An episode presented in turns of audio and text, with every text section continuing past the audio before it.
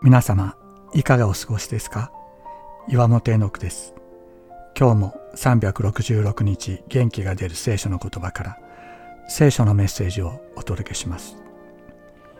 3月17日、キリストは喜びを満たす。神が私たちに与えよう、私たちの中に満たそうとしておられるのは満ち溢れる喜びです。聖書の中には喜びという言葉が300回以上出てきます。天も地も海の中に住む者まで全てが神に向かって喜びの声を上げる。それが聖書が私たちに指し示す完成された姿です。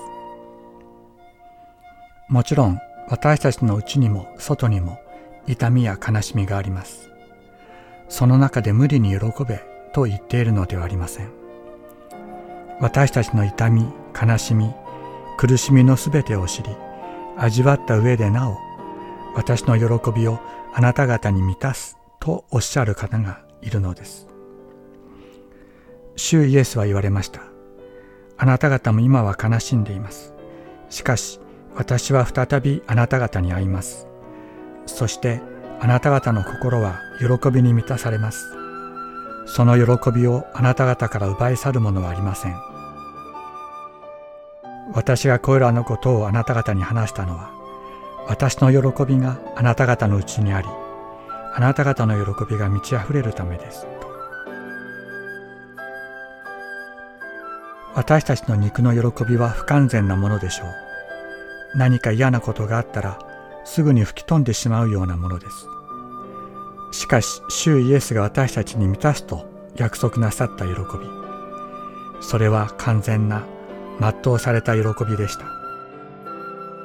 十字架を前にしても、決して揺らぐことのなかった喜び。そんな喜びがあると聖書は言います。主イエスは、それを私たちに満たすために御言葉を語ってくださったのです。そして十字架にかかり、復活してくださいました。希望を告白しましょう。この喜びを私たちに満たしてくださる方がいるのです。さあ、主に向かって喜び歌おう。私たちの救いの岩に向かって喜び叫ぼう。詩編95編一節